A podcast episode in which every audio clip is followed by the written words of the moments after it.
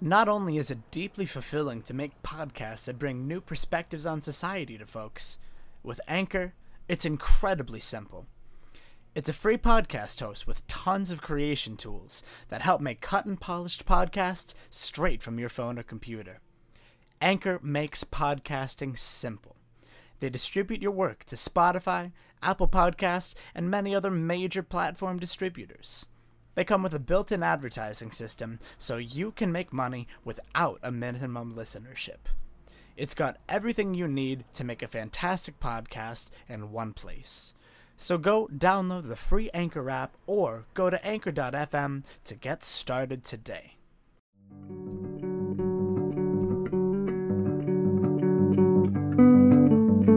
Hello and welcome to Deconstruct. My name is Fitzgerald Pucci. On Deconstruct, we focus on tackling the modern societal myths causing our society to act against its own interest. By doing so, we take a couple of different routes.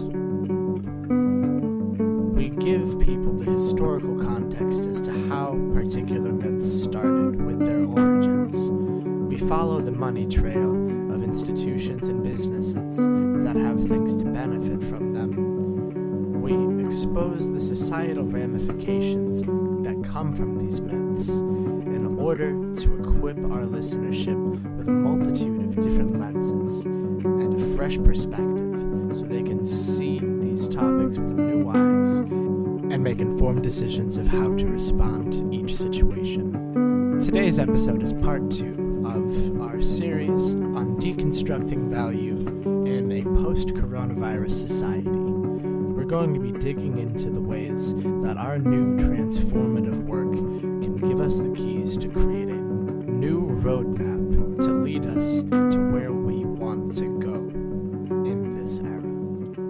We ended yesterday with the idea of the invisible work, transformative interchange work that does not necessarily create a physical example, and which was previously invalidated under the last model of production that we have seen in the world. So that's going to be where we're picking up today.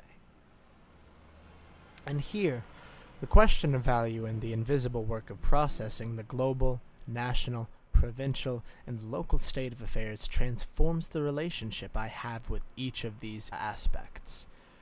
It holds almost nothing in common with the act of waking up and sucking down seven hours of cable TV news. Nothing like becoming an empty receptacle for the desperate propaganda being peddled by folks, whose livelihoods are challenged just like mine, whose desperation directly correlates to how many people they're able to convince to sit down and suck down seven hours of cable TV news. It instead, this process becomes a meditative practice of interacting with the information, transforming and digesting it, and letting that finished product enrich the lives of ourselves and the people around us. I picture the work of a honeybee busily buzzing out into the fields to collect the pollen that they will digest and make into honey, providing structure and substance to themselves and the rest of their hive. My participation in disseminating the constantly fluctuating emotional state, being changed by constant aberrations and new events taking place, filling the headlines on a seemingly twice daily basis, depends crucially on my mindfulness in order to succeed in crossing the threshold of productive work. In that same way, I am mining my emotional self for clues and insights as to how I can better shape my fluid state to flow with this little apocalypse. The information brokers of today are mining living, breathing humans like myself for their participation in propaganda dissemination. The more people they are able to herd in front of the television, the higher the price of the ad space, where those with all of the hoarded value and wealth, the same wealth that I find myself exasperated and in despair trying to attain. They're expending it with incredible liberalism and prejudice to distract and preoccupy our minds, to move in a direction that is diametrically opposite to the path this internal meditative investigation is bringing me towards. The people with incredible subs of money, benefiting from the chaos and disparity of today, are using that money in gobs to create emotionally manipulative ad campaigns to instill the feelings our populaces are desperately searching for safety, hope, security, peace, and health on one side in the positives, and in the other in the negative side, fear, anger, resentment, agitation, hubris, and bitterness to fabricate resolutions to the crisis at hand in order to convince us once again to spend even more of our dwindling and threadbare financial resources to attain. According to Forbes, the billionaire class of America has increased their wealth by more than $400 billion during the time of the pandemic, and that is exactly the kind of strategic money hoarding that we're talking about. And the ad space that they use is designated by value to the channels and stations that are seeing the highest turnout of people. And that incentivizes the participants of these media networks to create the kind of propaganda that is most agreeable to bringing us out in droves for extended periods of time in a suspended state of engagement and emotional susceptibility to the advertisements ensuing. When I think about this, the nature of the programming, which is so full of unverified and dangerous and blatant misinformation. I'm thinking of. I'm talking about the headlines where the president recommended the populace inject disinfectant into themselves to treat the virus. Or the recommendations to use an expired malaria treatment, which have been killing people in droves. That information is no longer helpful in any way, shape, or form. It is just noise and padding to the onslaught of emotional manipulation campaigns taking place.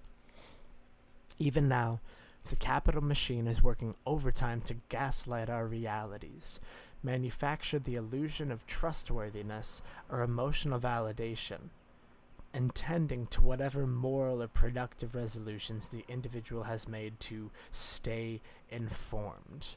That's one of the biggest ethical uh, duties that we have cultivated in ourselves in modern advertised America, which is really just continuously ingesting the crapshoot of tenuously credible information laid bare and plentiful before us and then they continue contributing to the profit model, extracting from our own emotional health and ability.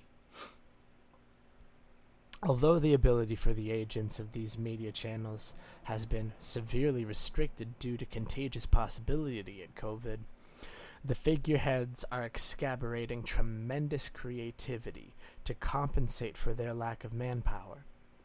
Their methods to prevent our own contemplation and continue prescribing what is profitable to a desperate and confused populace are still kicking. They'll benefit tremendously if they're able to maintain functionality of these platforms while keeping us emotionally and mentally in the dark. And yet, somehow, in the thick of all this complicated extraction, in the midst of adapting as though this case study out of a fantasy for a sophomore marketing class was being enacted in real time, people feel the need to cling to hope. To myself, hope has been a sandcastle.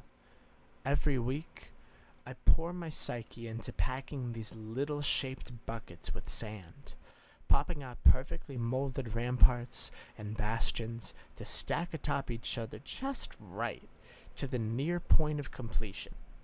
I'm feeling so good about it, getting to that final stretch, only to have a debilitating high tide come out of nowhere and blast the whole thing to smithereens. I don't even get the wreckage of my psyche, the wreckage of hope, because the contents are swept to the bottom of a volatile and shapeless abyss. Hope, mixed with reality, dictates that I get back with my little buckets and start rebuilding. Perhaps I choose to indulge the luxury of grieving and reflecting before I get to work Perhaps I bottle up the rage and harness it to build faster this time. Nonetheless, the duty to rebuild compels me. Each week in this crisis, a different wave has come and crashed against my ramparts and sucked them down into the abyss. I keep expending sand, I keep expending work, and I keep expending hope, just to see the structure meet the same tragic end every damn week. It's an exasperation of Sisyph. Sisyph. Sisyphean. It's an exasperation of Sisyphean inevitability. A dear friend of mine commented that if I'm able to learn something about the structure of the castle each time I build it up from the foundation, that my repetition gives me architectural insight that I didn't have the first time that I started building. Perhaps even the process of my castle getting knocked down each subsequent week is actually worth the trouble for the wisdom I've discerned. Perhaps I've formed stronger habits, reached out to my friends in new extents of vulnerability and care, and donned a new perspective to the nature of life. Perhaps all of these things, and many other silver linings I've yet to realize, perhaps they make the process just worthwhile. What doesn't kill you makes you stronger. That may be the case, but holding on to hope is just absolutely beating the daylights out of me. It feels so absurdly masochistic to look with gratitude at the wave that's come around and decimated the semblance of a psyche that I've gone half mad trying to construct this week, and this week, and this week, ad infinitum. I wish the frustration of watching the surface of my structure break was as simple as having a sandcastle collapse. I wish it weren't on par with falling into the, de- the depths of despair and sprinting out of a depressive pit each week. I wish it were just a couple hours of growing a suntan and playing at the beach. But the beach isn't even feasible. We can't go to the beach. I miss it. And the waves come and the waves go financial hardship, political despair, horror at the surrounding world's ineptitude in handling, and all of the death. Something new hits every week. But in the midst of this building, the clouds do occasionally part from my humdrum. When they do, I realize the insane amount of privilege I have in building it all up again. My family is healthy here and now. The chances of making it out of this, healthy and alive and safe, are good. Well, my finances aren't fantastic. The household I reside in does not have to face the dreadful question of whether rent can be made or not this month. I have the blessing of carrying myself with autonomy, in a balanced psychological state, with minimal dependency on others. I'm not an abusive household. I'm not living in direct fear of the growing police state, crushing me. I'm not in danger of physical violence and I have so many resources to stay sharp and fit. I'm surrounded by beautiful and bounteous nature in the midst of some of my favorite months of the year. And it's only been up to now, as I write this very sentence, that I've realized how generous the world has been in presenting this tragedy in such a forgiving moment of time. It might have hampered a month I may have intended to spend lavishly, but it is truly an act of grace to be going through this in the season that we are. For years, the little town I live in has been an obstruction in the aspirations I had toward a bustling and prolific life in the city. But under these circumstances, the whole damn script has been flipped, and I'm left with a baffling new perspective that has brought me so intensely back to the gratitude I feel for this little town without a stoplight. No refrigerated trucks carrying bodies claimed by the virus. No mass graves. There are no high rise apartment complexes having their populations decimated from the spreading contagion. Death is just far enough away from this house to get a clear perspective of what it's looking like nowadays. It's just close enough to dig into the grief that I feel at people across my networks who are losing parents and brothers and friends to this contagion. The delicate balance, the incomprehensibly thin membrane between desolation and myself, is making me re explore my own mortality. This tiny, condom thin barrier between us is filling out the empty caricature of sweet Lady Death in ways I couldn't have hoped to understand without experiencing that all consuming and stomach turning grief. So, in the end, my sandcastles may be vanishing on a weekly basis, and my mother may frustrate me to no end in the way she handles these tough conversations that have arisen. But I still have a mother to infuriate me. Doesn't that say all there is that needs to be said? And that's what we've got for today's episode of Deconstruct. Thank you so much for tuning in to part two of this series on navigating and deconstructing value in a post corona society. I'm so glad that you took the time with us to think about these things and made it all the way to the end of this episode. We have so much love for you, and we hope that we get that this is the beginning of a long series of insights and pieces to come from Deconstruct. We're going ahead at full stream, everybody. Please make sure to check out our link tree the new hub where all of our links can be found, all of our podcast distributors, and all of our social media channels. That is link L I N K T R dot E E slash deconstruct podcast. If you go there, you'll be able to follow everything in one go. It's never been easier to keep up to date with Deconstruct. And if you want to support our podcast and keep great reflective pieces coming through, you have the ability to become one of our founding members. We are four days into this podcast, and already we're making tremendous strides. We love our founding members. They will have a seat with us in the memory of the construction of Deconstruct for as long as time remains. All you have to do is go to that link tree, find the support deconstruct button, and pitch us the equivalent of one of those cappuccinos or whatever you want to do. If you do it on a monthly subscription, we'll be able to sustain ourselves across the months to come. It's a very uncertain future, but any gift that you're able to give allows us to have freedom, security, peace of mind while we keep doing the good work. So please, if you want to make a real difference today for the Deconstruct podcast, become a founding member today.